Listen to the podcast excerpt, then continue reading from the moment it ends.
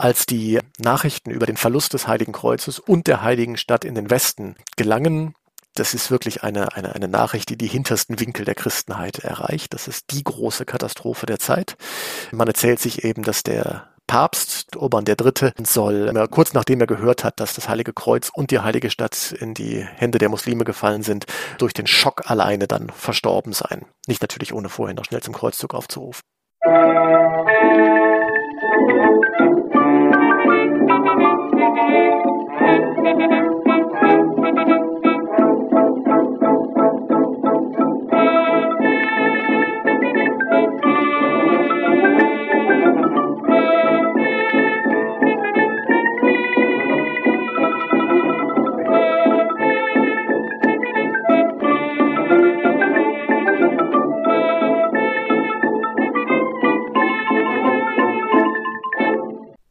Schon zum dritten Mal nimmt Doktor Alexander Berner uns mit auf einen Kreuzzug der westeuropäischen Mächte Richtung Jerusalem.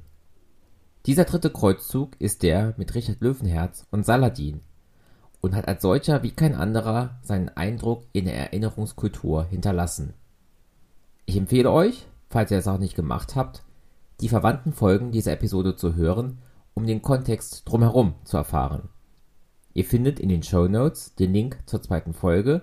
Von dort kommt ihr auch zur ersten Episode und von dort wiederum zum Prequel der Kreuzzüge, nämlich der Schlacht von Manzikert. Oder ihr ordnet die Folgen beim Hören nach dem Episodennamen. Dann ergibt sich ganz automatisch die korrekte chronologische Reihenfolge. Ich weiß gar nicht, ob das bei Spotify geht, aber bei vielen Podcatchern, wie etwa der von mir verwendeten App Podcast Addict, geht das. Auch wenn hier der übliche Hinweis auf die Unterstützungsmöglichkeiten in den Shownotes nicht fehlen darf, habe ich hier noch eine kleine kurze eigene Geschichte und eine Bitte. In der Folge wird die Burg Trifels erwähnt, auf der Richard Löwenherz gefangen gehalten wurde. Ich hätte gerne die Burg als Titelbild der Episode genommen, fand aber leider kein Bild, das gemeinfrei verfügbar war und das ich somit hätte problemlos einbinden können.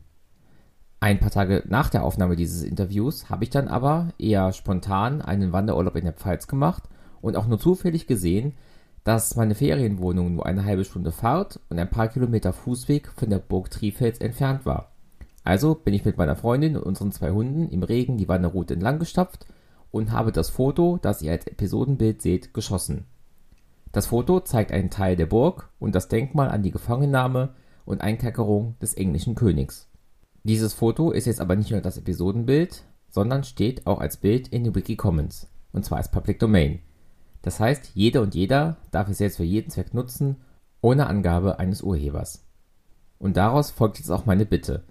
Wenn ihr Fotomaterial von historischen Orten oder Ähnlichem habt, packt das, wenn das geht, mit einer möglichst freien Creative Commons Lizenz auf Wiki Commons oder ähnliche Plattformen. Je mehr wir im Internet teilen, umso mehr Material steht uns allen für Kreation, Adaption und, das sage ich jetzt als Geschichtslehrer, als Materialgrundlage für O E R, also für Open Educational Resources, zur Verfügung. So, jetzt aber genug davon. Kontakt- und Feedbackmöglichkeiten gibt es wie gehabt in den Shownotes. Ich freue mich drauf, von euch zu hören. Ab geht's auf den dritten Kreuzzug. Viel Spaß beim Zuhören. In der Folge zum zweiten Kreuzzug haben wir ja mehr oder weniger damit geendet, dass ja der Kreuzzug katastrophal verlaufen ist, nicht nur im Hinblick darauf, dass ähm, viele Schlachten verloren wurden, viele Belagerungen nicht erfolgreich wurden, sondern dass man eben auch aktiv dazu beigetragen hat, dass sich die ähm, ja bis dahin politisch zerstrittenen muslimischen Herrscher äh, dieser Region ähm, sich geeint wiedergefunden haben unter der Herrschaft Nureddins aus dem Geschlecht der Zengiden, also Nureddin Zengi. Dieser Nureddin hat sowohl die muslimischen Herrschaften Syriens als auch äh, Ägyptens unter seiner Herrschaft vereinigen können, und damit waren die äh, Kreuzfahrerherrschaften, die ja in der Levante, also östliche Mittelmeerküste, heutiges Israel, Libanon, die heutige Südosttürkei, also Antakya, das damalige Antiochia, äh, diese Region ähm, tatsächlich dann in die Zange genommen haben. Ja? Also ein gemeinsamer Feind stand den christlichen Herrschaften in der Levante nun gegenüber, wo vorher muslimische Partikularkräfte gegeneinander ausgespielt werden konnten. Das war äh, eine Art Lebensversicherung dieser christlichen Kreuzfahrerherrschaften, die nun ähm, ja so nicht mehr bestand. Das wussten die Christen auch ganz genau und äh, versuchten ja Keile zwischen diese, diese neue Einheit zu treiben. Allerdings äh, ist das ihnen nicht wirklich gelungen. Was wir sehen können, ist, dass äh, Nureddin seine Herrschaft festigt, unter anderem auch dadurch, dass er seinen fähigsten Mann nach, nach Ägypten schickt, und sein fähigster Mann ist Saladin, den wir äh, aus Film, Funk und Fernsehen kennen, der auch in der westlichen Christenheit so der Herrscher dieser Zeit ist, der ähm, am, am meisten, also den höchsten Bekanntheitsgrad genießt und der dann auch später eben und bereits aber auch zeitgenössisch zum Teil als edler Heide verklärt wird. Man muss ja in irgendeiner Form den, den Sieger der kommenden Konflikte äh, dann auch rechtfertigen. Saladin selbst ist ein ein Muslim kurdischer Herkunft, der, der unter seinem ähm, Verwandten Shirkuh gedient hat, der einer der wichtigsten Generäle äh, Nureddin Zengis gewesen ist. Und in Ägypten tritt er zunächst als Schutzherr der fatimidischen Kalifen äh, dort unten auf, äh, beseitigt schließlich dann deren Regime, die ohnehin nur noch eine, eine Art Marionettenherrschaft äh, dargestellt haben. Da muss man kurz ein bisschen äh, ausholen, und zwar die muslimische Welt, wie gesagt, vorher, vor Nureddins äh, Herrschaftsantritt und Eroberungserfolgen äh, war reichlich zerstritten. Das hat eben nicht nur politische, sondern eben auch religiöse Gründe. Tatsächlich finden sich unterschiedliche Kalifate, die äh, unterschiedlichen Denominationen anhingen zu dieser Zeit äh, im, im, in der muslimischen Welt, äh, während eben der syrische Raum äh, sunnitisch beherrscht war und von äh, sunnitischen Kalifen beherrscht, beziehungsweise von den Sultanen beherrscht war, verschiedenen Dynastien, ähm, ist Ägypten ein schiitisches Kalifat gewesen, in Kairo äh, angesiedelt. Die herrschende Dynastie waren die Fatimiden. Und die Fatimiden haben eben ähm, gegen Ende des zwölften Jahrhunderts, also in der zweiten Hälfte des zwölften Jahrhunderts, ganz stark abgebaut, weshalb eben die sunnitischen Schutzherren, beispielsweise unter Führung dann äh, Saladins, dieses schiitische Kalifat als mehr oder weniger Marionettenstaat haben fortbestehen lassen, bis es ihnen irgendwann zu albern wurde und äh, Saladin die Herrschaft dann selbst in Ägypten übernommen hat. Die Beziehung zwischen Nureddin und seinem erfolgreichen General Saladin äh, wird zunehmend schwieriger, ähm, je fester Saladins Herrschaft in Ägypten dann wird, und eigentlich wartet die äh, gesamte Region darauf, dass die beiden dann zur, zur Entscheidungsschlacht rüsten. Also Saladin führt irgendwann keine Steuern mehr an Nureddin ab, und damit ist eigentlich völlig klar, dass er für sich eine autonome Herrschaft in Ägypten beansprucht, was Nureddin seinerseits natürlich nicht, sich nicht gefallen lassen kann, wenn er weiterhin die Oberherrschaft beansprucht. Beide rüsten zum Krieg, aber es kommt dann nicht zur, zur Entscheidungsschlacht, was daran liegt, dass Nureddin stirbt. Saladin bricht dann mit seinem Heer nach, nach Syrien auf von Ägypten, und ähm, die syrischen Metropolen, also Aleppo, Mosul, Damaskus, die fallen dann nach und nach weitgehend kampflos an ihn.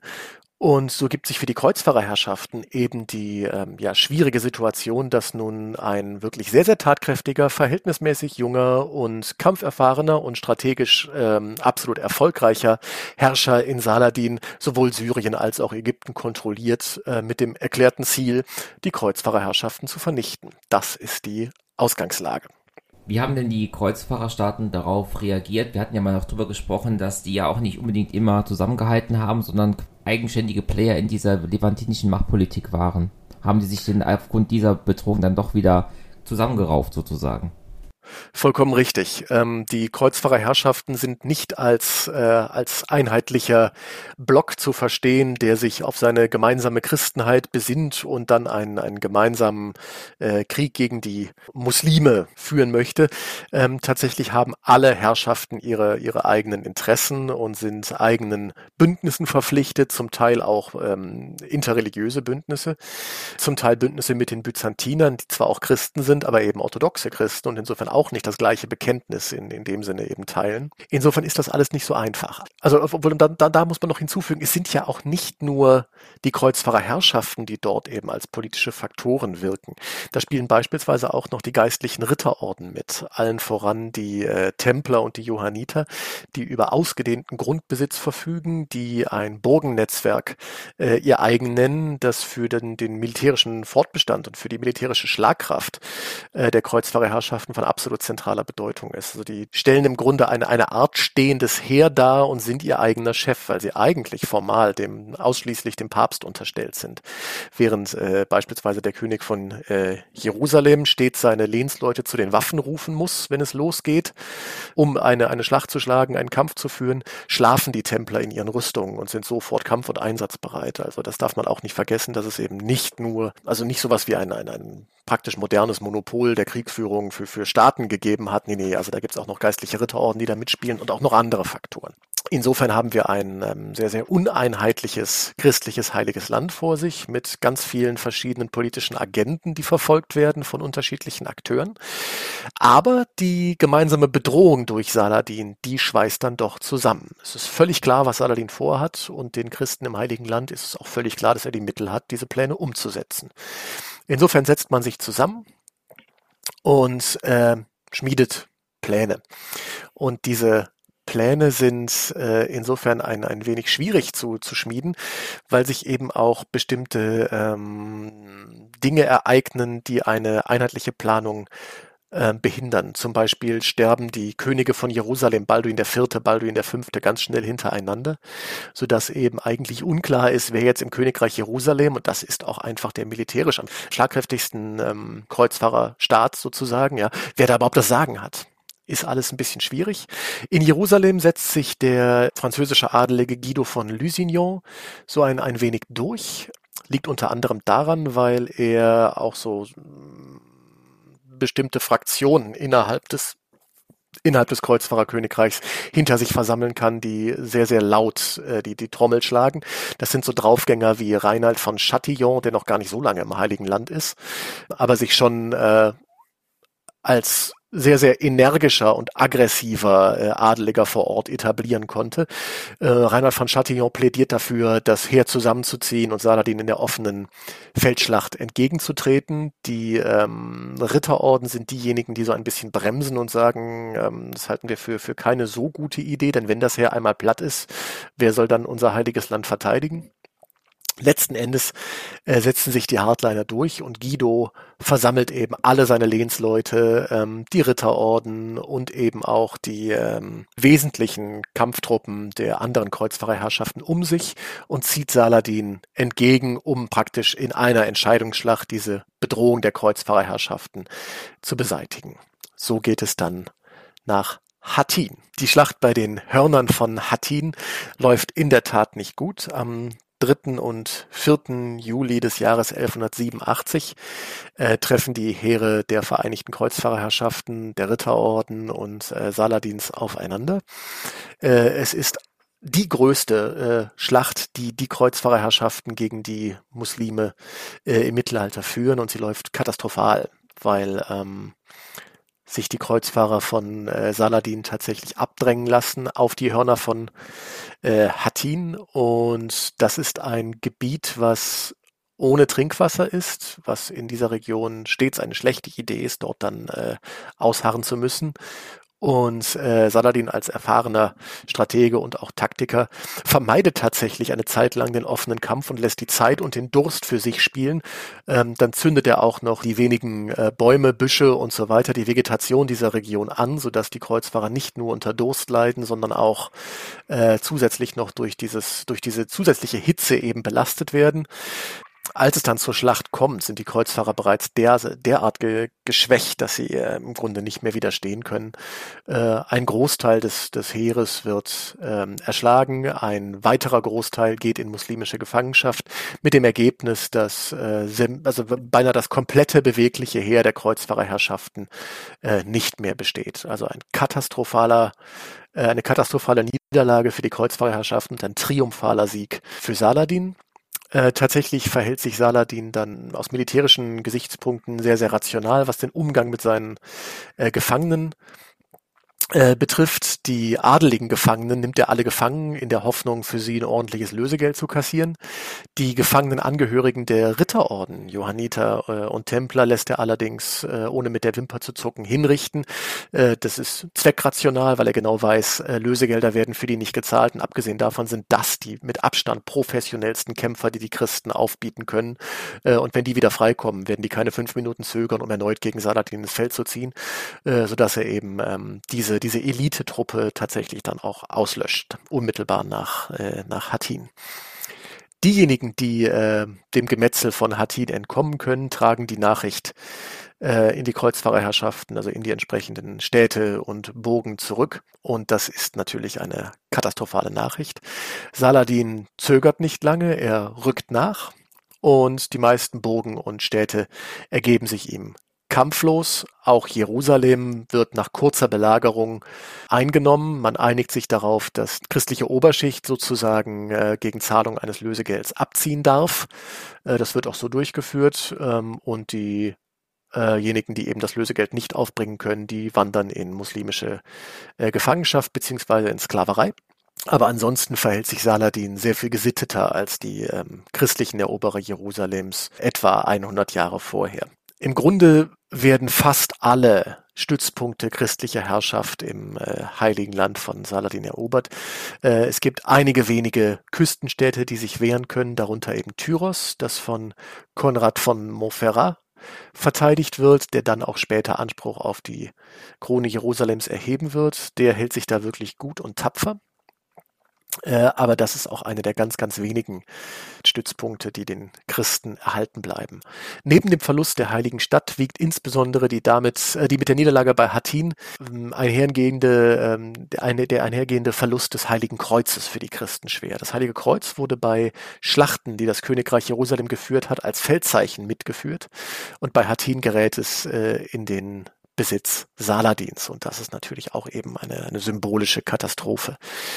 Als die Nachrichten über den Verlust des Heiligen Kreuzes und der Heiligen Stadt in den Westen gelangen, das ist wirklich eine, eine, eine Nachricht, die die hintersten Winkel der Christenheit erreicht. Das ist die große Katastrophe der Zeit.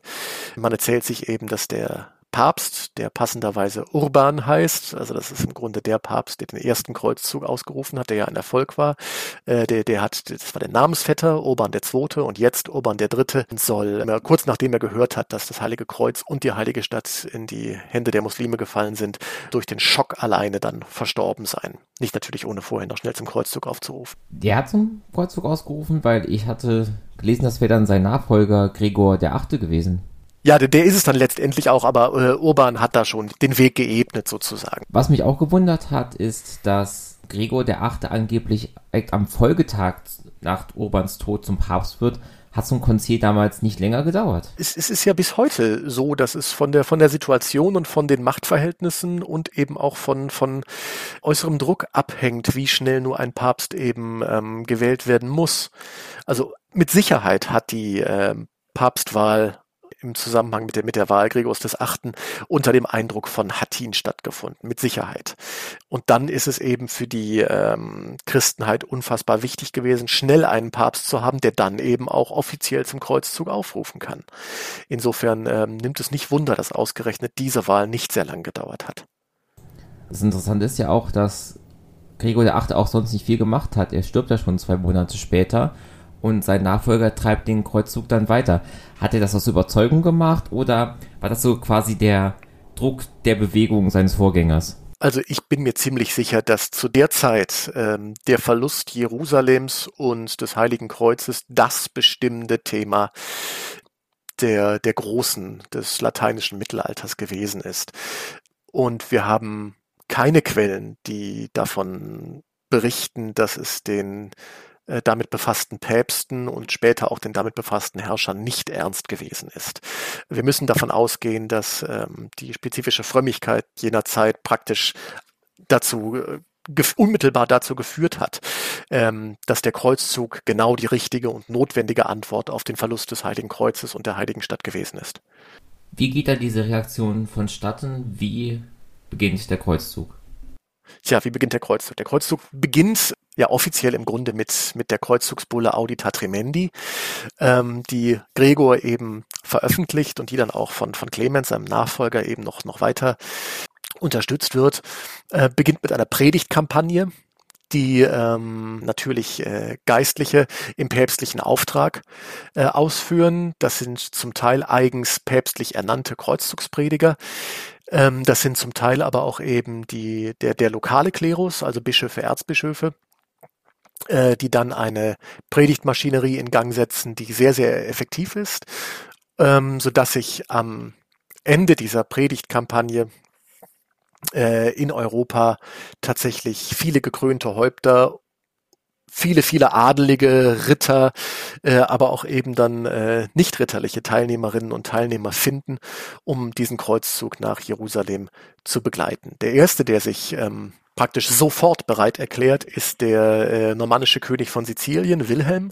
Der schickt sofort ähm, fünfzig Galeeren ins Heilige Land und hilft ganz wesentlich dabei, dass eben Tyros nicht an Saladin fällt und gewährleistet so einen ganz wichtigen Brückenkopf ins, ins Heilige Land. Die Chronologie mal, mal so ein bisschen außen vor lassend. Die gekrönten Häupter, die sich dann dem Kreuzzug anschließen, sind Friedrich Barbarossa, der sich auf dem Hoftag Jesu Christi in, in Mainz im Jahr elfhundertachtundachtzig bereit erklärt, das Kreuz zu nehmen. Genauso sind es die englischen Könige Heinrich Plantagenet und äh, Philipp der Zweite, die sich äh, bereit erklären, das Kreuz zu nehmen und ihrerseits ins Heilige Land zu fahren. Heinrich stirbt dann äh, bald darauf, sodass sein, sein Sohn Richard, den wir als Richard Löwenherz kennen, praktisch diesen ähm, Kreuzzugseid erbt beziehungsweise selber leistet, um dann als englischer König am, am Kreuzzug teilzunehmen. Ähm, wenn wir uns zuerst die, die deutschen Verhältnisse angucken, dann ist es ähm, zunächst mal sehr interessant. Also wenn, wenn wir eben den, den ähm, historiografischen Schilderungen dieses Hoftags Jesu Christi ähm, Glauben schenken, dann haben wir einen wirklich äh, von tiefer Frömmigkeit bewegten Herrscher Friedrich Barbarossa, der ja unbedingt diesen Kreuzzug führen möchte, der auch den, den Vorsitz auf diesem Hoftag äh, ehrenhalber äh, Jesus Christus übersetzt, daher eben die Bezeichnung Hoftag Jesu Christi.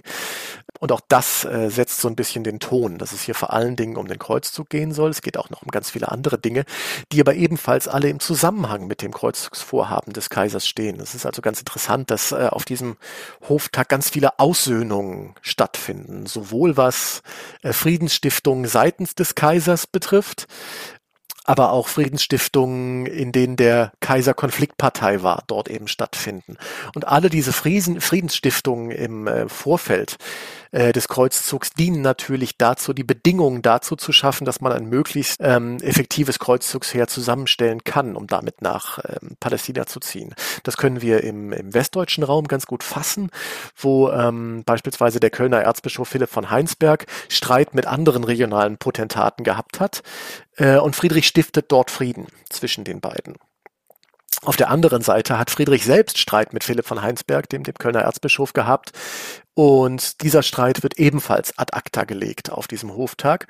Und all das führt natürlich dazu, dass ähm, regional Voraussetzungen geschaffen werden für den regionalen Adel, um eben die heimischen Gefilde verlassen zu können mit gutem Gewissen. Ja, nicht, dass da, da also im Zusammenhang mit mit Chaos und und Gewalt vor Ort verlässt kein Adeliger seine Heimat. Das ist ja viel zu riskant. Ähm, sodass dann eben auch der, der regionale Adel am Kreuzzug teilnehmen kann. Das ist hochinteressant zu sehen, wie eben dann so Friedensstiftungen und äh, äh, Kreuzzugsplanung zusammenhängen. Mit der äh, Kreuzzugsbulle selbst wird auch stets ein, ein Landfrieden dann verkündet. Das ist schön und gut, aber man muss eben auch tatsächlich jenseits dieser allgemeinen Bestimmungen, die eben auf der, der Ebene von Kreuzzugsbullen und kaiserlichen äh, Erlassen sozusagen ähm, stattfinden, muss man eben auch konkret regional Frieden schaffen, sonst macht eben keiner mit. Und da haben wir eben Frieden und Krieg so eine ganz interessante Verzahnung. Ähnliches ist ja dann auf größerer Skala auch zwischen England und Frankreich passiert. Die hatten ja auch Krieg. Genau. Richtig. Zwischen äh, dem angewinischen Reich sozusagen und der französischen Krone gibt es ja auch schon seit Jahren Streit, gerade eben um die englischen Festlandbesitzungen, die ja häufig französische Lehen eben sind. Also der König, französische König, der de facto ein verhältnismäßig ähm, schwacher Herrscher äh, war, aber den, die Oberherrschaft an den, den englischen Besitzungen auf dem, dem Kontinent eben für sich beansprucht hat, äh, stand eben im steten Konflikt mit dem, mit dem englischen Herrscher auf dem Kontinent. Und auch dort musste man eben so, also coming to terms, ja, irgendwie miteinander zurechtkommen, um dann eben das gemeinsame Ziel des Kreuzzuges äh, verfolgen zu können. Das findet dort genauso statt. Man, man verspricht Frieden, zumindest für die Dauer des Kreuzzugs, und schaut dann eben, wie es wie es weitergeht. Das heißt, wir haben jetzt in Europa, was die Teilnehmenden am Kreuzzug angeht, Frieden geschlossen. Jetzt kommt der nächste Trick, und zwar der Weg ins Heilige Land, und Barbarossa ähm, folgt da ganz den Traditionen der ersten beiden Kreuzzüge. Er geht wieder über Ungarn und Balkan Richtung Konstantinopel los. Genau, so ist es. Vorher ähm, versucht er noch dieses... Also mittlerweile hat man ja auch bestimmte Erfahrungen mit Kreuzzugsheeren. Und äh, ein großes Problem sind stets die Nichtkombattanten.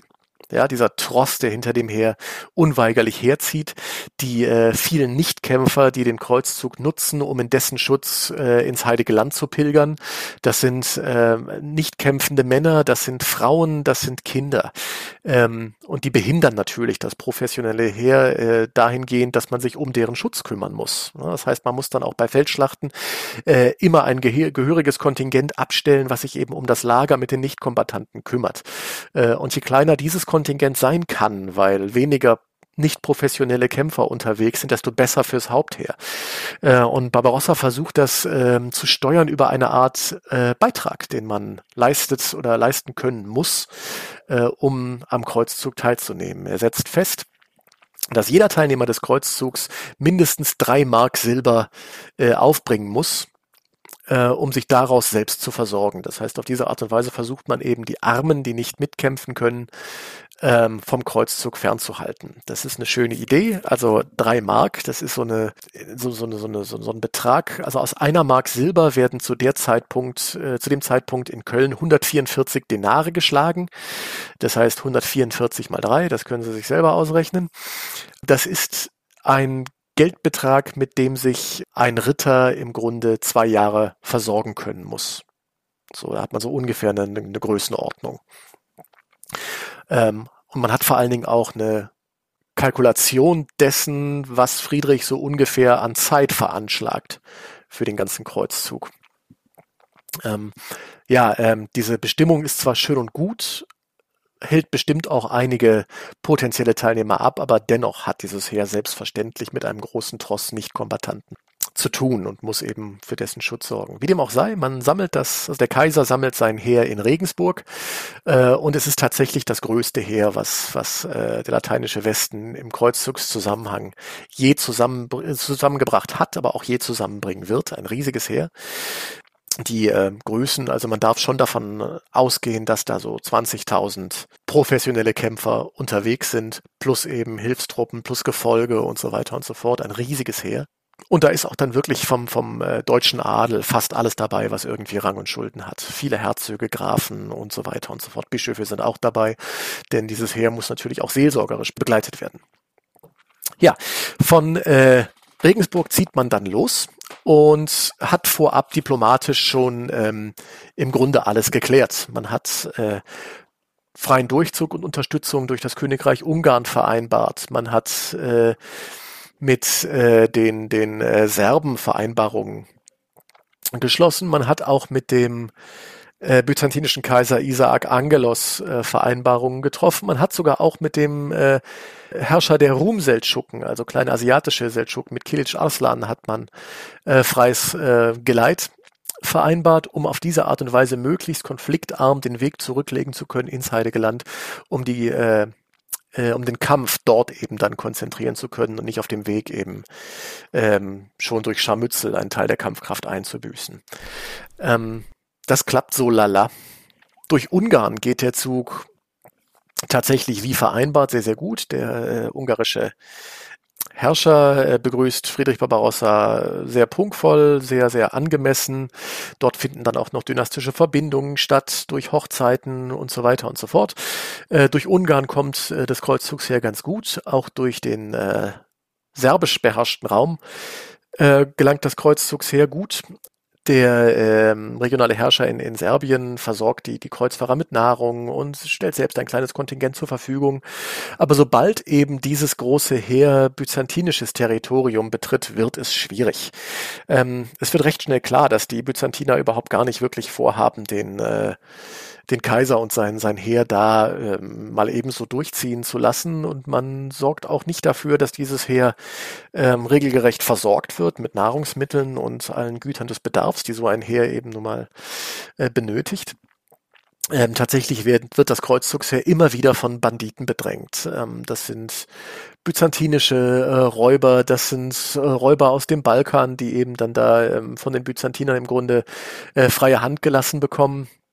Und das führt dann irgendwann dazu, dass Friedrich beziehungsweise auch seine, seine Gefolgsleute genug haben und anfangen, sich aus dem Umland zu ernähren, was natürlich immer zu Lasten der Zivilbevölkerung geht, aber in dem Fall eben auch zu Lasten von manch einer byzantinischer Garnison, die dann einfach äh, ja, weggekämpft werden.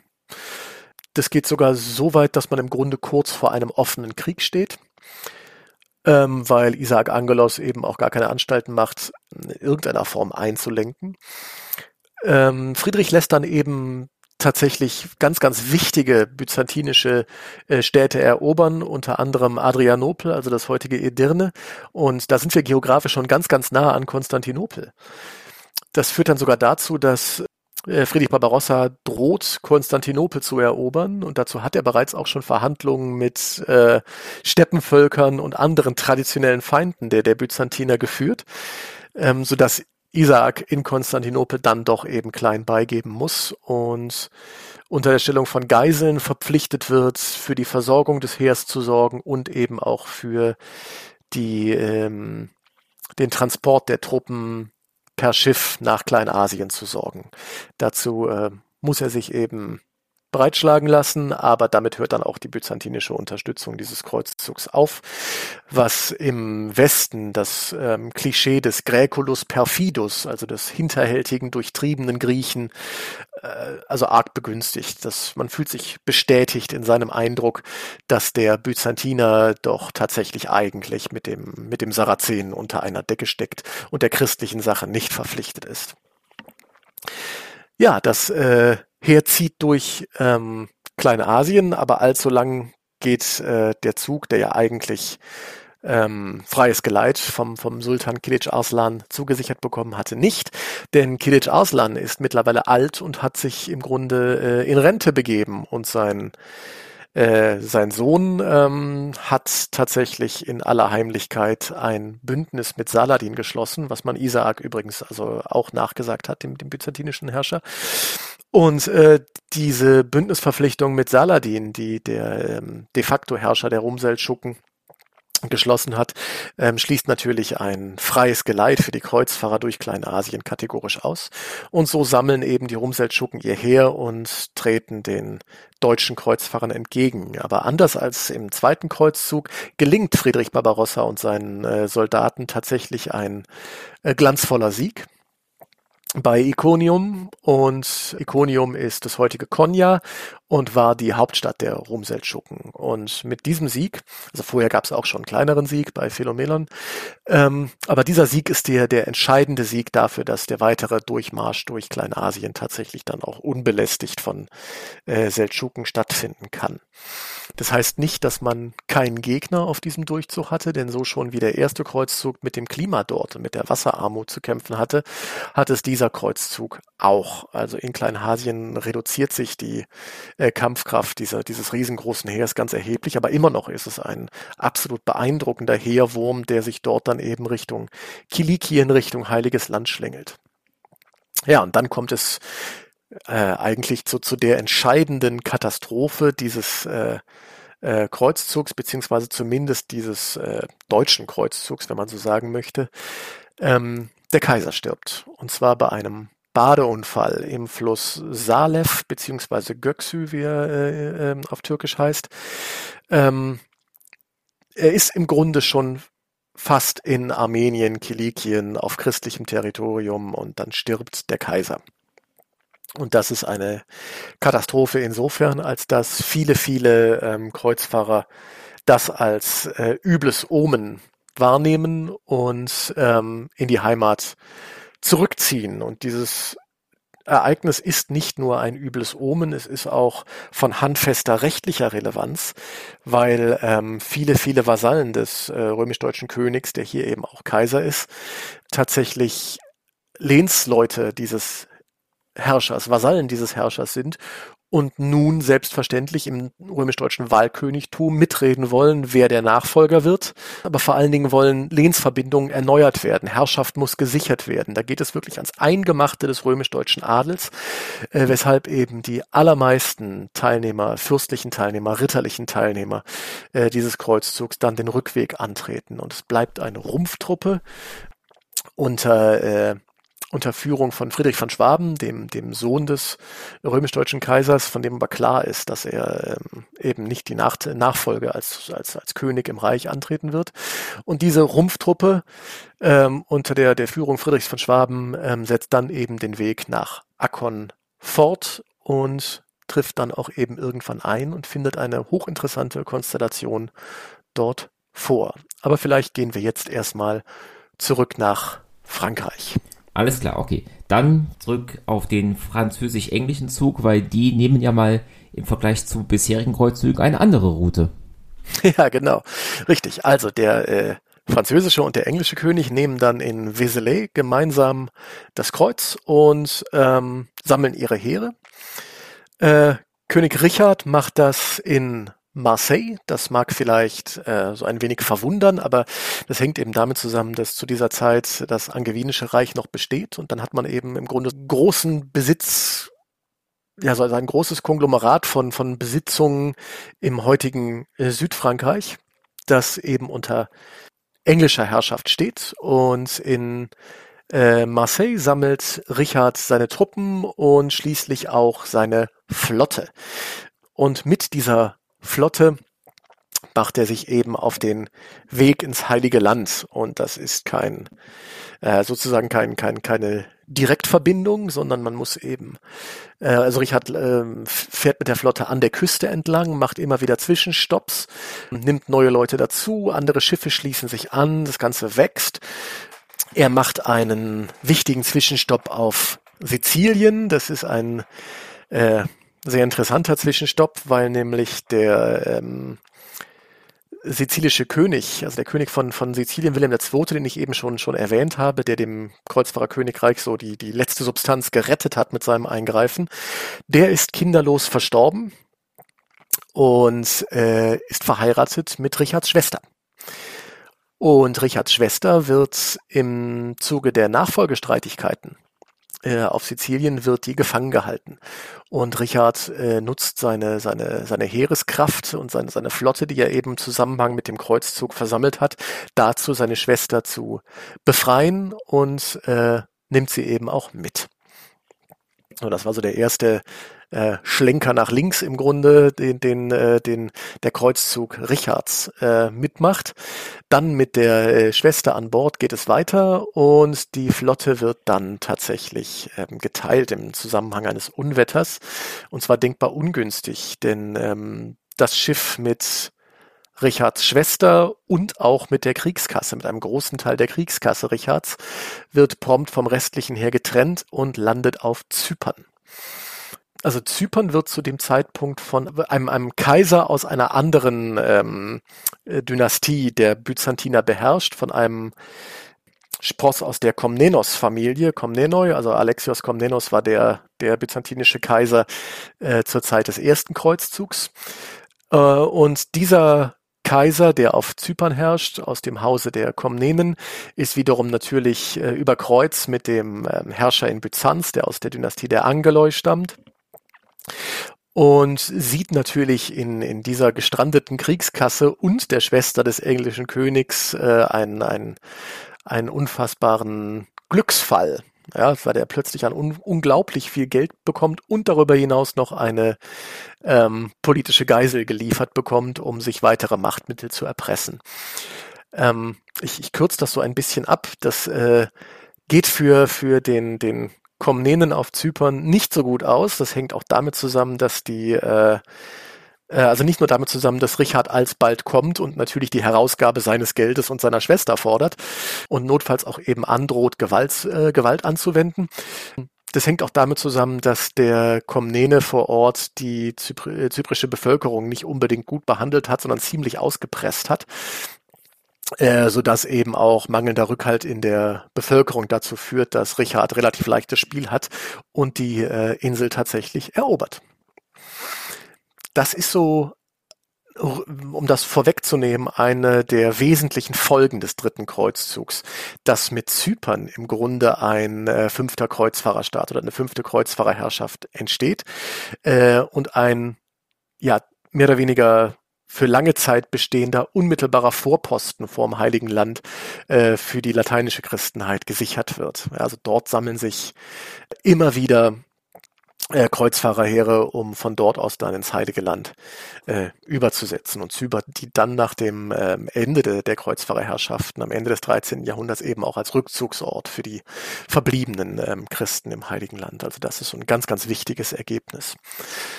Richard bleibt nicht lange in äh, Zypern, auf Zypern, sondern setzt dann eben mit seinem Heer auch über und trifft sich mit dem französischen König, der ebenfalls äh, per Schiff unterwegs war, äh, und dessen Heer vor der Stadt Akkon. Und da sind wir nun mitten im Heiligen Land angekommen. Akkon stand unter muslimischer Herrschaft, wurde im, im Zuge der, äh, der, der Eroberung Saladins eben auch ähm, Äh, erobert und ähm, sieht sich nun, sah sich nun seinerseits eingeschlossen von einem Heer der verbliebenen Kräfte des Heiligen Landes unter Führung von Guido von Lusignan, dem König von Jerusalem, der eben äh, bei Hattin so fürchterlich verloren hatte. Guido hat wirklich die, die verbliebenen Kräfte gesammelt und die Stadt Akkon eingeschlossen mit einem Belagerungsring, befand sich aber ähm, selbst in der misslichen Lage, dass Saladins Truppen ihn seinerseits äh, mit einem Belagerungsring eingeschlossen hatten, äh, sah also alles in allem gar nicht gut aus. Und da kommen eben die Kreuzfahrer dann hinzu. Sowohl die wenigen deutschen Truppen, die da eben noch dazukommen unter Führung Friedrichs, ähm, als auch die englischen Truppen und die französischen Truppen. Und die äh, haben dann letztlich ähm, den Ausschlag gegeben, dass äh, Akkon erobert wurde. Das Ganze ist dann eine verhältnismäßig, also zunächst eine recht unblutige äh, Eroberung.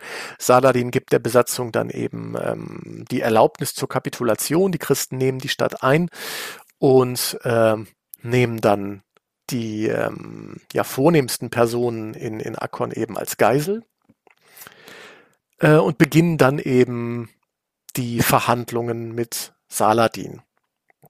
Das Ganze wird dann relativ schnell unschön, ähm, denn federführend bei diesen Verhandlungen ist äh, Richard, der dann auch gar keinen Zweifel an seiner Entschlossenheit lässt. Und als Saladin mit den äh, Lösegeldzahlungen dann so ein bisschen in, in Verzug gerät, äh, lässt er über zweitausendfünfhundert Geiseln enthaupten. Damit weiß dann Saladin wirklich genau, woran er ist und bemüht sich, den, den, äh, den Herrschern eben entgegenzukommen. Allerdings weiß er eben auch, dass er selber auch sein, sein Gesicht nicht verlieren darf, um, um sein Heer dann eben auch bei der Stange zu halten und um Stärke zu demonstrieren, sodass sich dann so eine Art ähm, Mexican Standoff mehr oder weniger im, im Heiligen Land eben entwickelt. Saladin mit seinem Heer äh, und die Kreuzfahrer und andererseits eben die verbliebenen Truppen der, der Kreuzfahrerherrschaften in Akkon, die sich dann eben auch beraten, was zu tun ist.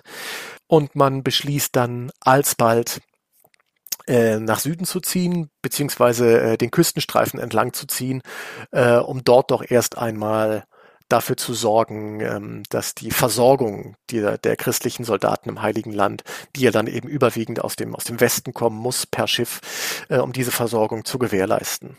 Und so zieht das Heer eben nach Jaffa und äh, möchte eben diesen traditionellen Pilgerhafen, also dort sind vorher die Pilger gelandet, die nach Jerusalem weiter pilgern wollten, um den zu erobern und ähm, um so eben einen, einen weiteren festen Brückenkopf äh, zu erzeugen. Und auf dem Weg ähm, merkt man auch schon, dass das, äh, also die, die meisten militärischen Entscheidungen scheint Richard in dem Fall eben zu, zu treffen.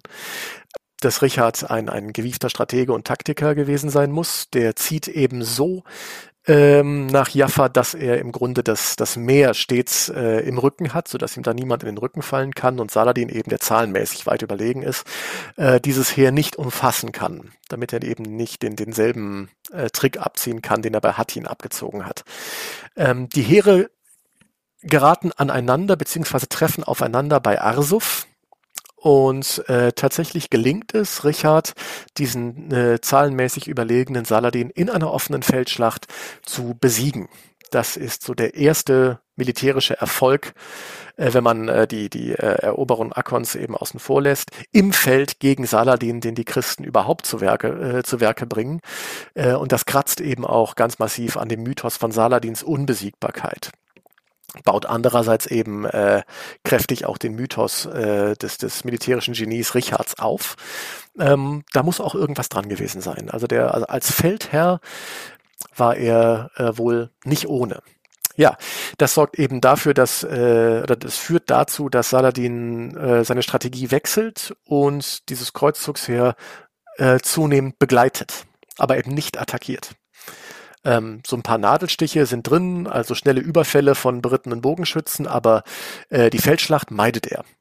Da äh, weicht er aus, äh, was dazu führt, dass ähm, Richard bzw. die Kreuzfahrer die Stadt Jaffa verhältnismäßig leicht erobern können und ähm, dann dazu übergehen, die Burgen so des Zwischenlandes zwischen den Städten an der Küste, dass äh, die Burgen als bewaffnete Stützpunkte äh, wieder aufbaut, die Saladin hat niederlegen lassen, ähm, sodass so eben die militärische Infrastruktur zumindest am Küstenstreifen wieder aufgebaut wird. Was Richard nicht gelingt, ist ähm, in irgendeiner Form eine Hand auf Jerusalem zu bekommen. Das gelingt ihm nicht. Und das hängt eben auch äh, damit zusammen, dass dieser Kreuzzug oder dass der Kreuzzug nun mal ein, ein, eine zeitliche Angelegenheit ist. Irgendwann müssen die Kreuzfahrer wieder nach Hause. Irgendwann sind ihre Mittel erschöpft. erschöpft. Irgendwann setzt Heimweh ein, ganz natürlich, ne?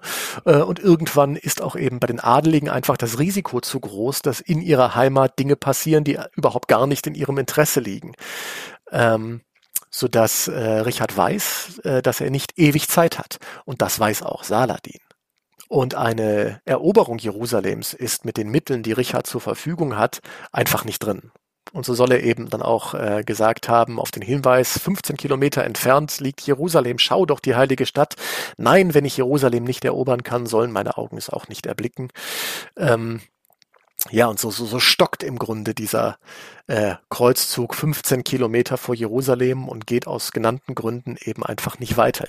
Richard weiß ganz genau, wenn die Kreuzfahrer dann eben in die, in die Heimat wieder äh, abgereist sind, wird dieses Gebiet nicht zu halten sein. Die heilige Stadt, selbst wenn eine Eroberung gelingen sollte, selbstverständlich auch nicht. Insofern, äh, das ist dann ein Kampf ohne Wert und Richard will diesen Kampf dann eben nicht wagen.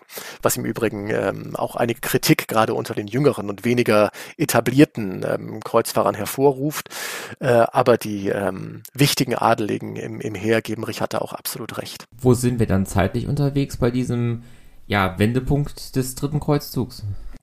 Ja, da sind wir so schon schon ähm, elf neunzig, elf einundneunzig. Ähm, und es ist dann auch, also, wie, wie prophetisch ist es dann auch eigentlich so, dass dann äh, der französische König, der sich bislang eben ja inszeniert hat als zweiter Anführer des, des, des Kreuzzugs, dass der dann auch äh, im, im Laufe dieser Zeit sagt, ei, ich habe wichtige Lehnsgelegenheiten äh, in meinem Königreich zu erledigen. Der Herzog im Elsass ist verstorben. Das ist Kronangelegenheit. Es ist für mich absolut notwendig, dass ich da, dass ich da vor Ort bin. Insofern viel Spaß beim Kreuzzug weiterhin. Ich reiß ab. Ich lasse euch allerdings äh, einen Großteil meiner Truppen hier. Dennoch hat das natürlich Signalwirkung. Ist ja ganz klar, wenn jemand aufgrund der, der, der Ereignisse in der Heimat dann doch eben ähm, abreist und sei es nun auch der König, das hat Signalwirkung. militärischer Oberbefehlshaber ist dann eindeutig Richard, das ist, äh, steht völlig außer Frage. Aber plötzlich wird aus drei Herrschern, drei gekrönten Häuptern, die ursprünglich aufgebrochen sind, äh, bleibt nur noch Richard übrig, der dort dann eben mit zunehmend schwindendem, ähm, eher schwindender Unterstützung eben da seinen, seinen Kreuzzugseid versucht in irgendeiner Form zu erfüllen. Naja, ähm, spannend ist noch, dass ähm, man sich dann eben nach, nach, nach Akkon zurückzieht, weiter berät, was zu tun ist, und Saladin äh, die Situation sofort ausnutzt, um Jaffa zurückzuerobern. Und hier kann man eben sehen, was, was Richard so für, für, für ein Typ gewesen ist in, in puncto im Militär. Der hat dann eine Handvoll von, von Kommandosoldaten sozusagen geschnappt, ist sofort nach Jaffa, hat in der Nacht- und Nebelaktion dann die Stadt zurückerobert, auch unter großem persönlichen Einsatz. Äh, also da sind die Quellen verhältnismäßig eindeutig, was auch seinen, seinen persönlichen Einsatz betrifft. Ähm, und das war auch der Moment, wo die äh, Muslime dann wirklich gesagt haben, okay, wir, wir warten einfach, bis der wieder weg ist. Ne, äh, der ist uns hier wirklich zu, zu gefährlich. Und dieser Zeitpunkt äh, kommt dann auch recht bald, denn ähm, Richard hört äh, aus der, aus der Heimat äh, zwei Dinge, die ihn dann aufbrechen lassen. Äh, und das ist einmal, dass äh, sein Bruder äh, Johann tatsächlich seine Herrschaft in England untergräbt und sich als König aufführt.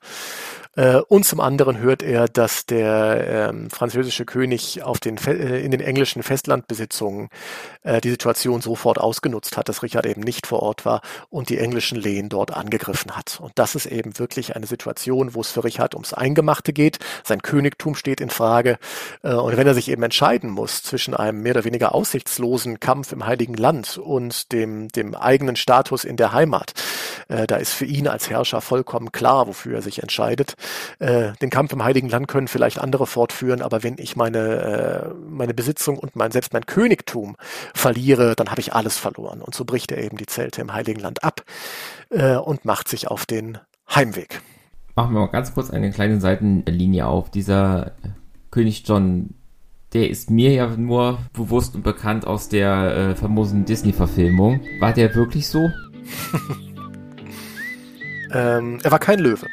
Aber auch dieses Unbeliebte und auch dieses, ja, schwierige eben Charakter, sagen wir es mal so.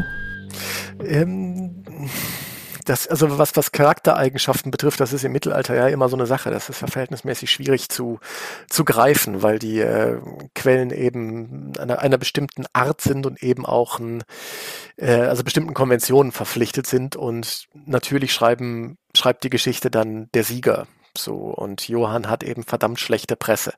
Nichtsdestoweniger weiß äh, äh, Johann, dass, dass die Herrschaft, die er dort vorgibt zu haben, ähm, also es werden Gerüchte gestreut über, über Richards Tod im Heiligen Land und so weiter. Er weiß, dass seine Herrschaft von vornherein auf, auf, auf tönernen Füßen sozusagen steht, weshalb er sich im Grunde aufs, aufs englische Kerngeschäft konzentriert, dort eben dann auch sich mit äh, bestimmten Steuererhebungen unbeliebt macht, was damit zusammenhängt, dass eben Richard einen großen Teil der, äh, der, der Kriegskasse aus der Staatskasse vorher abgezwackt hatte. Ähm, das heißt, er musste sich in irgendeiner Form erst die Machtmittel verschaffen, um seinem Königtum dort ähm, Geltung zu verschaffen. Und natürlich macht sowas unbeliebt, ist ja ganz klar. Steuern zahlt niemand eigentlich gern, der nicht davon überzeugt ist, dass sie dem Gemeinwohl zufließen. Ähm, und das konnte man unter, unter Johann dann äh, wahrhaftig nicht, nicht erwarten. Dem ging es erstmal darum, seine Herrschaft zu etablieren, und dafür brauchte er Geld. Ähm, hinzu kam noch, dass dadurch, dass er eben seine Herrschaft erstmal in England etablieren musste, die Festlandbesitzungen in seiner Herrschaftskonzeption äh, absolut erstmal eine untergeordnete Rolle gespielt haben, was natürlich dann sich der französische König wiederum zur, äh, zunutze machen konnte, der dann auch entsprechend mit, äh, mit Johann eigentlich ähm, einen ganz guten Konkurrenten so hatte, der sich eben um die Angelegenheiten auf dem ähm, Kontinent erstmal kaum gekümmert hat. Ähm, also insofern ähm, ist Johanns Bewertung tatsächlich ein bisschen schwierig. Der war mit Sicherheit äh, engagiert, seine eigene, eigene Herrschaft äh, zu, zu, ähm, zu etablieren. Ähm, ehrgeizig, ja, ähm, ob unter den gegebenen Umständen ein anderer Herrscher sich anders verhalten hätte, das weiß ich eben nicht. Jetzt klingt das ja so, als ob den Kreuzfahrern trotz dann einiger militärischer Erfolge die Puste einfach allmählich ausgegangen wäre und sie sich ja dann peu à peu zurückziehen. Dennoch kommt es ja dann auch für ein, zu einem Friedensschluss, der ja zumindest äh, als teilweise Erfolg verbucht werden kann. Ganz genau. Äh, so sieht's aus. Also Saladin ähm, erkennt an, dass er die äh, lateinischen Christen nicht vollkommen von seiner Landkarte putzen kann. Das hat ihm der, der Kreuzzug trotz seines letztlichen Misserfolges, wenn man eben als Maßstab nimmt die Eroberung Jerusalems und die Wiedererlangung des, des wahren Kreuzes, äh, das hat ihn eben dieser Kreuzzug gelehrt. Mit den lateinischen Christen ist militärisch zu, zu rechnen und äh, Teil des ähm, des Vertrags, der dann geschlossen wird, ist äh, zum einen, dass ein ja, relativ schmaler Küstenstreifen, ja, der, der beinahe die komplette östliche Mittelmeerküste umfasst, dass der den Christen als Herrschaftsgebiete zugestanden wird. Wichtige Städte, also Beirut, Sidon et cetera, äh, Akkon natürlich, Jaffa, ähm, sind christlich. Und ähm, hinzu kommt, dass unbewaffneten Pilgern nach Jerusalem äh, Sicherheit zugesagt wird und auch das Betreten der heiligen Stätten gewährleistet wird. Es ist ganz interessant, was zwischendurch da auch für, für Vertragsentwürfe kursiert sind, zum Teil sind, zum Teil sein sollen.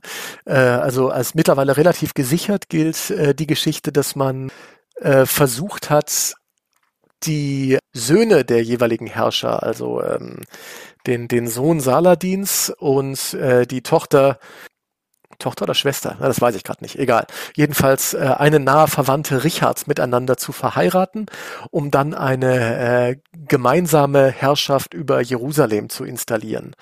Ähm, die Verhandlungen, also so absurd das heute äh, klingen mag, beziehungsweise so absurd das in unserer heutigen Wahrnehmung auf das Mittelalter aussehen mag. Die ähm, Verhandlungen waren wohl tatsächlich verhältnismäßig ernsthaft, sind aber daran gescheitert, dass sich der äh, Sohn Saladins äh, geweigert hat, zum Christentum zu konvertieren. Und dann ist natürlich die Grundvoraussetzung dafür nicht gegeben, dass eine Hochzeit stattfinden konnte, sodass diese Pläne ad acta gelegt wurden. Ähm, aber darüber hat man wohl tatsächlich gesprochen. Naja, letztlich ähm, blieb das Vertragswerk dann bestehen, wie ich es beschrieben habe, und was dann tatsächlich auch die Kreuzfahrerherrschaften, so äh, klein sie im Vergleich zuvor Hattin eben auch nun ausgesehen haben, äh, das hat ihnen eben doch so ein bisschen den Hals gerettet, und zwar für ähm, noch weitere hundert Jahre des Bestehens in einem zunehmend feindlichen Umfeld, und das ist schon wirklich ganz ganz erstaunlich. Und wenn man sich dann eben den den die weitere zeitliche Entwicklung der ähm, Kreuzfahrerherrschaften anguckt, die ähm, spätere Zeit zeigt dann eben auch, dass es eben nicht nur so ein lebloser Proforma-Küstenstreifen gewesen ist, sondern es war die Basis für ein weiteres Ausgreifen der Kreuzfahrerherrschaften äh, weiter nach Osten. Das haben dann die, die kommenden äh, Kreuzzüge beziehungsweise die mit den Kreuzzügen verbundenen diplomatischen ähm, Erfolge der Kreuzfahrer und auch dann der, der Herrscher vor Ort eben gezeigt. Jerusalem als Königreich bleibt aber dann ohne seine namensgebende Stadt, mhm, und Zypern kommt neu dazu. Ganz genau. Die neue Herrschaft äh, oder der neue Herrschaftssitz des äh, Kreuzfahrerkönigreichs Jerusalem, was diesen Namen behält, äh, liegt dann in Akkon, was zu der Zeit dann eben auch als als Residenz der äh, der Herrscher von Jerusalem ausgebaut wird und zu der wichtigsten Metropole, christlichen Metropole in der Levante heranwachsen wird. Dann ist ja noch, noch die Episode zu nennen, dass sich Richard, als er auf dem Rückweg nach England ist, zwei Jahre lang in Gefangenschaft befinden wird. Was ist da passiert? Ja, das ist auch eine, eine sehr interessante Geschichte, die eng zusammenhängt mit dem, äh, mit dem dritten Kreuzzug. Äh, man muss da ein bisschen ähm, länger ausholen. Ähm, die Gefangennahme Richards hängt eng, eng zusammen mit einem diplomatischen Affront. Die wesentlichen Kräfte, die ähm, bei der Belagerung Akkons eben wirken, sind äh, englischen Kreuzfahrer und die französischen Kreuzfahrer.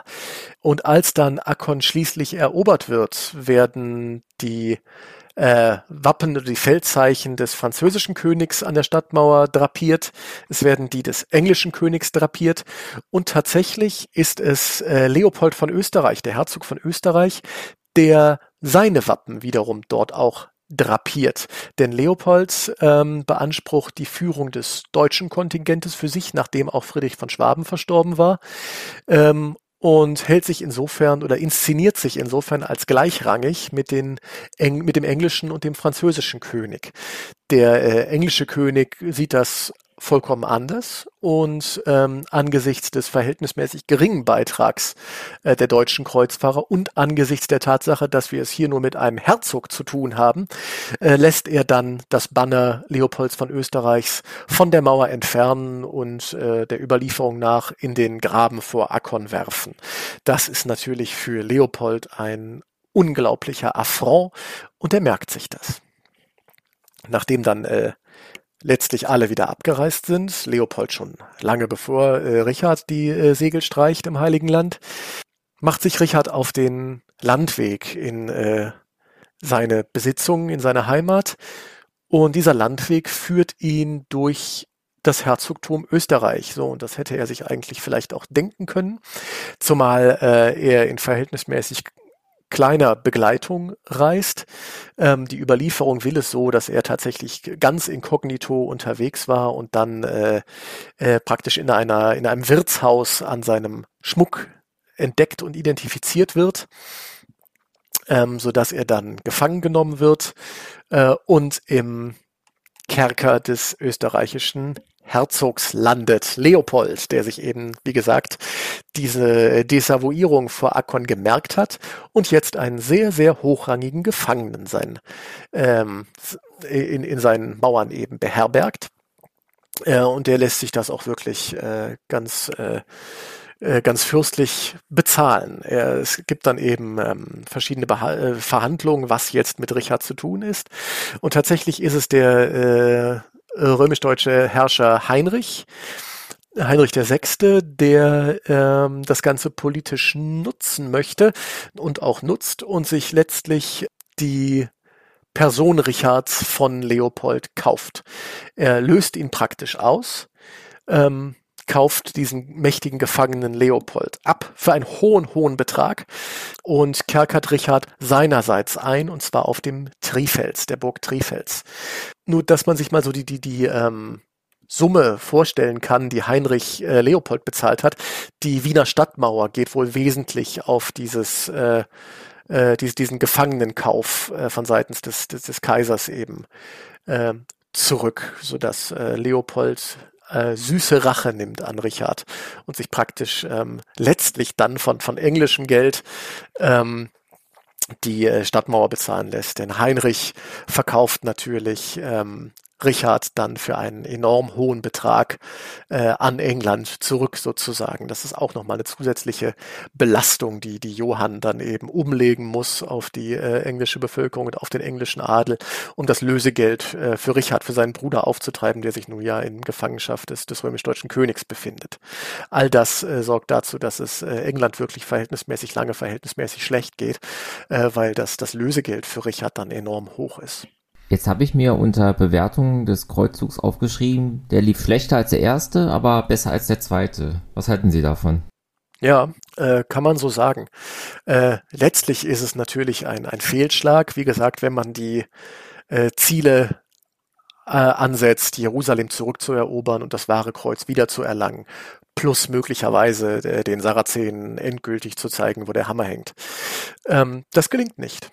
Aber die Der Fortbestand der Kreuzfahrerherrschaften ähm, ist gesichert, wobei ähm, man das so unmittelbar nach dem Abzug der, der Kreuzfahrerherrschaften eben auch noch nicht sagen konnte, weil man halt nicht wusste, ob sich Saladin wirklich an seine, äh, an die, an die Verträge halten würde. Aber das, das sieht man dann mit der Zeit und dann ähm, kann man sich eben, also man kann mit dem Ergebnis leben. So, es hätte deutlich schlimmer ausfallen können, nämlich beispielsweise über den zweiten Kreuzzug.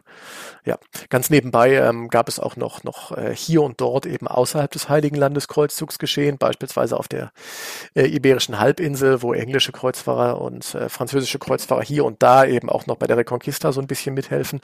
Aber das hat nicht die Größenordnung wie beim zweiten Kreuzzug und ist eben ein absoluter Nebenschauplatz. Der dritte Kreuzzug spielt sich in absolut übermäßiger Mehrheit eben tatsächlich im Heiligen Land ab. Und nun war das ja der dritte Kreuzzug innerhalb von hundert Jahren. Ähm, waren sich die Leute mhm. damals bewusst, dass es der dritte Kreuzzug ist, oder ist das so eine nachträgliche Konstruktion? Weil es ist ja nicht so, als ob nur von tausendfünfundneunzig bis neunundneunzig und von elfhundertsiebenundvierzig bis elfhundertneunundvierzig da Kontakt, Austausch, Bewegung stattfand. Ja, absolut. Und das ist auch, glaube ich, äh, glaube ich, wichtig, sich vor Augen zu führen. Die Nummerierung, ähm, mit der wir so nonchalant umgehen, die ist nicht zeitgenössisch. Äh, die ist im Grunde ähm, das Ergebnis eines, eines Konsenses im, im neunzehnten Jahrhundert der Forschung. Ähm, und zwar bezeichnet man alle die Kreuzzüge mit Nummern, die von einem gekrönten Haupt angeführt wurden. Die Ausnahme ist dort der erste Kreuzzug. So, ähm, aber auch dieses Prinzip wird immer mal wieder durchbrochen. Das ist halt nur so grob so die, die Linie. Ähm, und abgesehen davon darf man eben auch, und das ist auch ganz wichtig, nicht davon ausgehen, dass wirklich nur zu den Zeiten dieser nummerierten Kreuzzüge oder ja, genau, dieser nummerierten Züge, ähm, Kreuzzüge stattgefunden haben. Wir haben im Grunde ganz, ganz viele kleinere Unternehmungen, die zwischen diesen großen Unternehmungen stattfinden. Die haben wir halt nur nicht so auf dem Schirm, weil eben entweder kein sehr, sehr hochrangiger Teilnehmer äh, diesen diesen Zug angeführt hat. Den haben wir vielleicht auch nicht auf dem, Zu auf, auf dem Schirm, weil ähm, die Teilnehmerzahl nicht so hoch war, äh, der Erfolg möglicherweise nicht ähm, gegeben war oder auch ähm, das Ganze im, im, im Schatten anderer Kreuzzüge stattgefunden hat oder bald völlig aus dem kulturellen Gedächtnis eben verschwunden ist. Wir haben beispielsweise äh, im Jahr elfhundertelf, zwölf haben wir einen norwegischen Kreuzzug ins Heilige Land, den der äh, norwegische König Sigurd Jorsalafari, also das ist ein, ein Beiname, der Jerusalemfahrer, ähm, angeführt hat und der ganz wesentlich zur Eroberung Sidons beigetragen hat. Das haben wir so gar nicht mehr auf dem Schirm, ne, weil es eben irgendwo zwischen den großen Kreuzzügen äh, stattgefunden hat, äh, weil da zwar ein König, aber eben der König von Norwegen äh, dran teilgenommen hat, der eben für das für die europäische mittelalterliche Geschichte eher eine eine Randbedeutung gehabt hat. Und von von diesen Kreuzzügen äh, gibt es jede Menge äh, im Mittelalter in dieser Zeit zwischen ersten und dritten. Ähm, die sind halt nur nicht so, so so riesengroß gewesen und haben in der Geschichtsschreibung auch nicht den den Nachhall äh, erfahren, weil sie häufig auch eben nur kleinere Erfolge oder eben gar keine Erfolge gezeitigt haben. Nichtsdestoweniger ist das ein, ein steter, ja, so ein, ein stetes Kommen und Gehen, wenn man so möchte. Es gibt natürlich dann Zeiten, in denen äh, das verstärkt stattfindet, eben häufig nach, nach Krisensituationen, ähm, Zeiten, in denen es weniger häufig stattfindet, Zeiten in, in verhältnismäßig, also Zeiten, die geprägt sind von Konsolidierung und von Erfolg. Ähm, Wichtig ist da vielleicht auch noch, dass der äh, dritte Kreuzzug hier so zum ersten Mal den den Begriff des des Kreuzfahrers tatsächlich auch ähm, ungefähr so fasst, wie wir ihn heute fassen. Also äh, wir lesen in diesem Zusammenhang zum ersten Mal von von den Cruce Signati, also von den mit dem Kreuz Bezeichneten. Und von dieser Bezeichnung leitet sich ja unser Begriff Kreuzfahrer ab. Wir haben vorher die äh, verhältnismäßig harmlos klingende Bezeichnung Peregrini, also Pilger. Ja? Und der Kreuzzug ist auch nicht der Kreuzzug, sondern das ist eigentlich die Peregrinatio, die Pilgerfahrt oder schlicht der Iter, der Weg. Ja? Und im Zusammenhang mit dem dritten Kreuzzug schärft sich das Ganze begrifflich auch so. Ähm, und das Bewusstsein dafür, dass es sich bei einem Kreuzzug um ein, äh, um eine Bewegung ganz eigener Prägung handelt, die sich dann eben doch so ein bisschen vom, von der Peregrinatio unterscheidet, die, wie gesagt, die schärft sich in dieser Zeit. Und jetzt ist der dritte Kreuzzug ja der, gefühlt zumindest, der in der Erinnerung und in der Medienrezeption der populärste ist. Wir hatten eben schon Richard das Löwenherz. Ähm, bei Jordan ohne Land mit den Steuern kommt man sofort auf Sheriff von Nottingham und auf Robin Hood. Wir haben Saladin als Mythos in der muslimischen Welt. Wir haben ihn in Nathan der Weise, wo er äh, Kritik am Streit der Religionen äußert. Wieso ist gerade der dritte Kreuzzug der, ja, den man am ehesten im Kopf hat? Tja, das mag eben mit den Gestalten zusammenhängen, die diesen Kreuzzug geprägt haben. Das sind ähm, ikonische Gestalten, die für die bereits für die für die äh, mittelalterlichen Historiographen praktisch äh, ikonische Bedeutung oder ikonisches Gehalt ähm, aufgewiesen haben. Ähm, Bei Saladin ist das ganz interessant zu beobachten. Also Sie haben gerade gesagt, äh, Mythos in der muslimischen Welt. Er ist eben nicht nur Mythos in der muslimischen Welt, sondern gelangt auch praktisch zum, zu, zu, also, zu, zu, zu mythischer Überhöhung in der lateinischen Christenheit.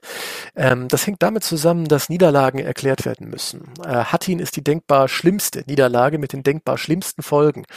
Und ähm, das ist ein Problem zu erklären im Zusammenhang mit der Kreuzzugsbewegung, denn eindeutig ist es ja Deus io vult, Gott will es. Damit hatte ja das äh, äh, lateinische Abendland, die Christianitas, schon Schwierigkeiten im Zusammenhang mit dem zweiten Kreuzzug. Wie erklären wir diese Katastrophe?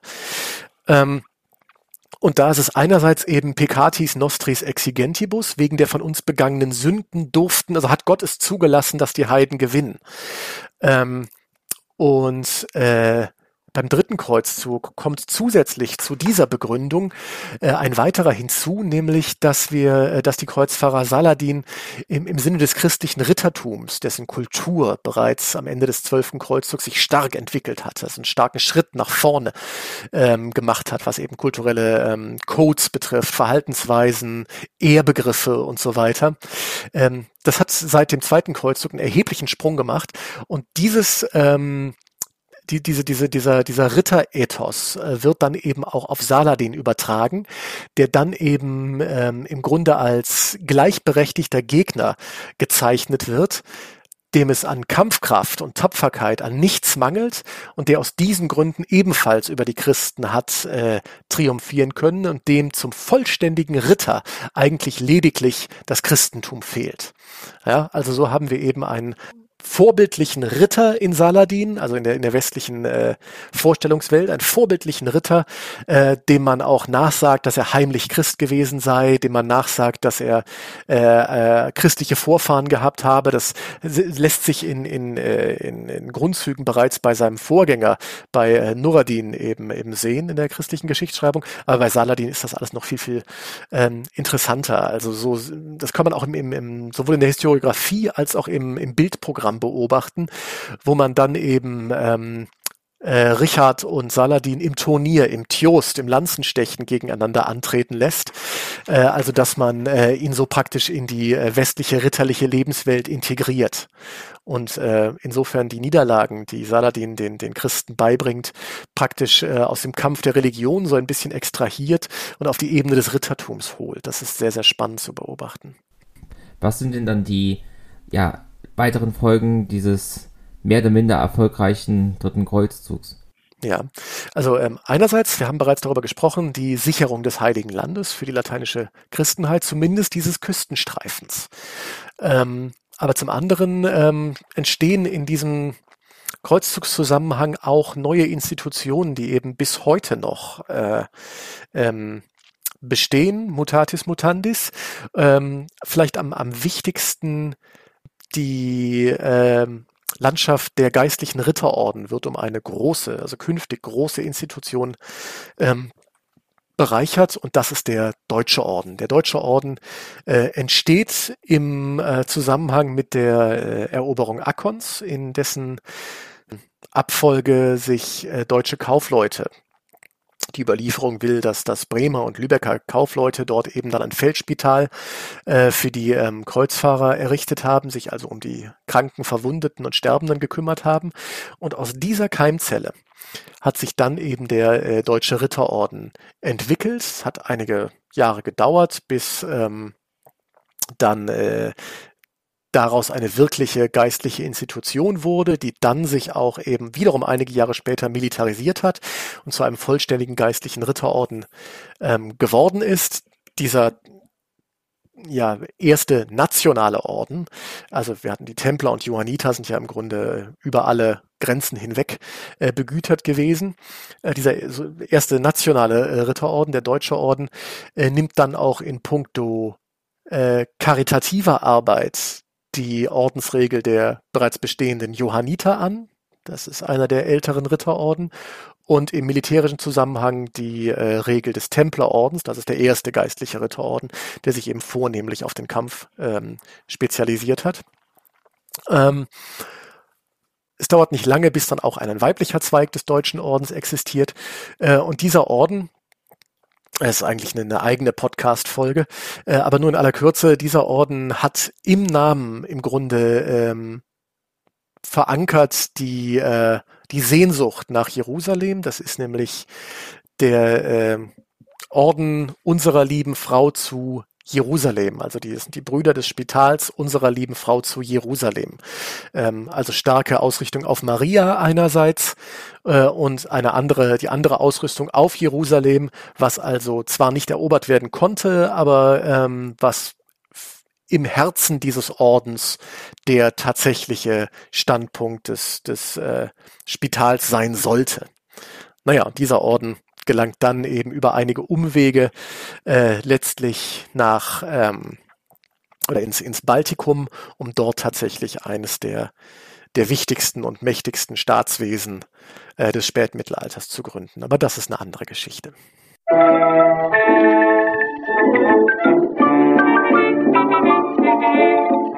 Musik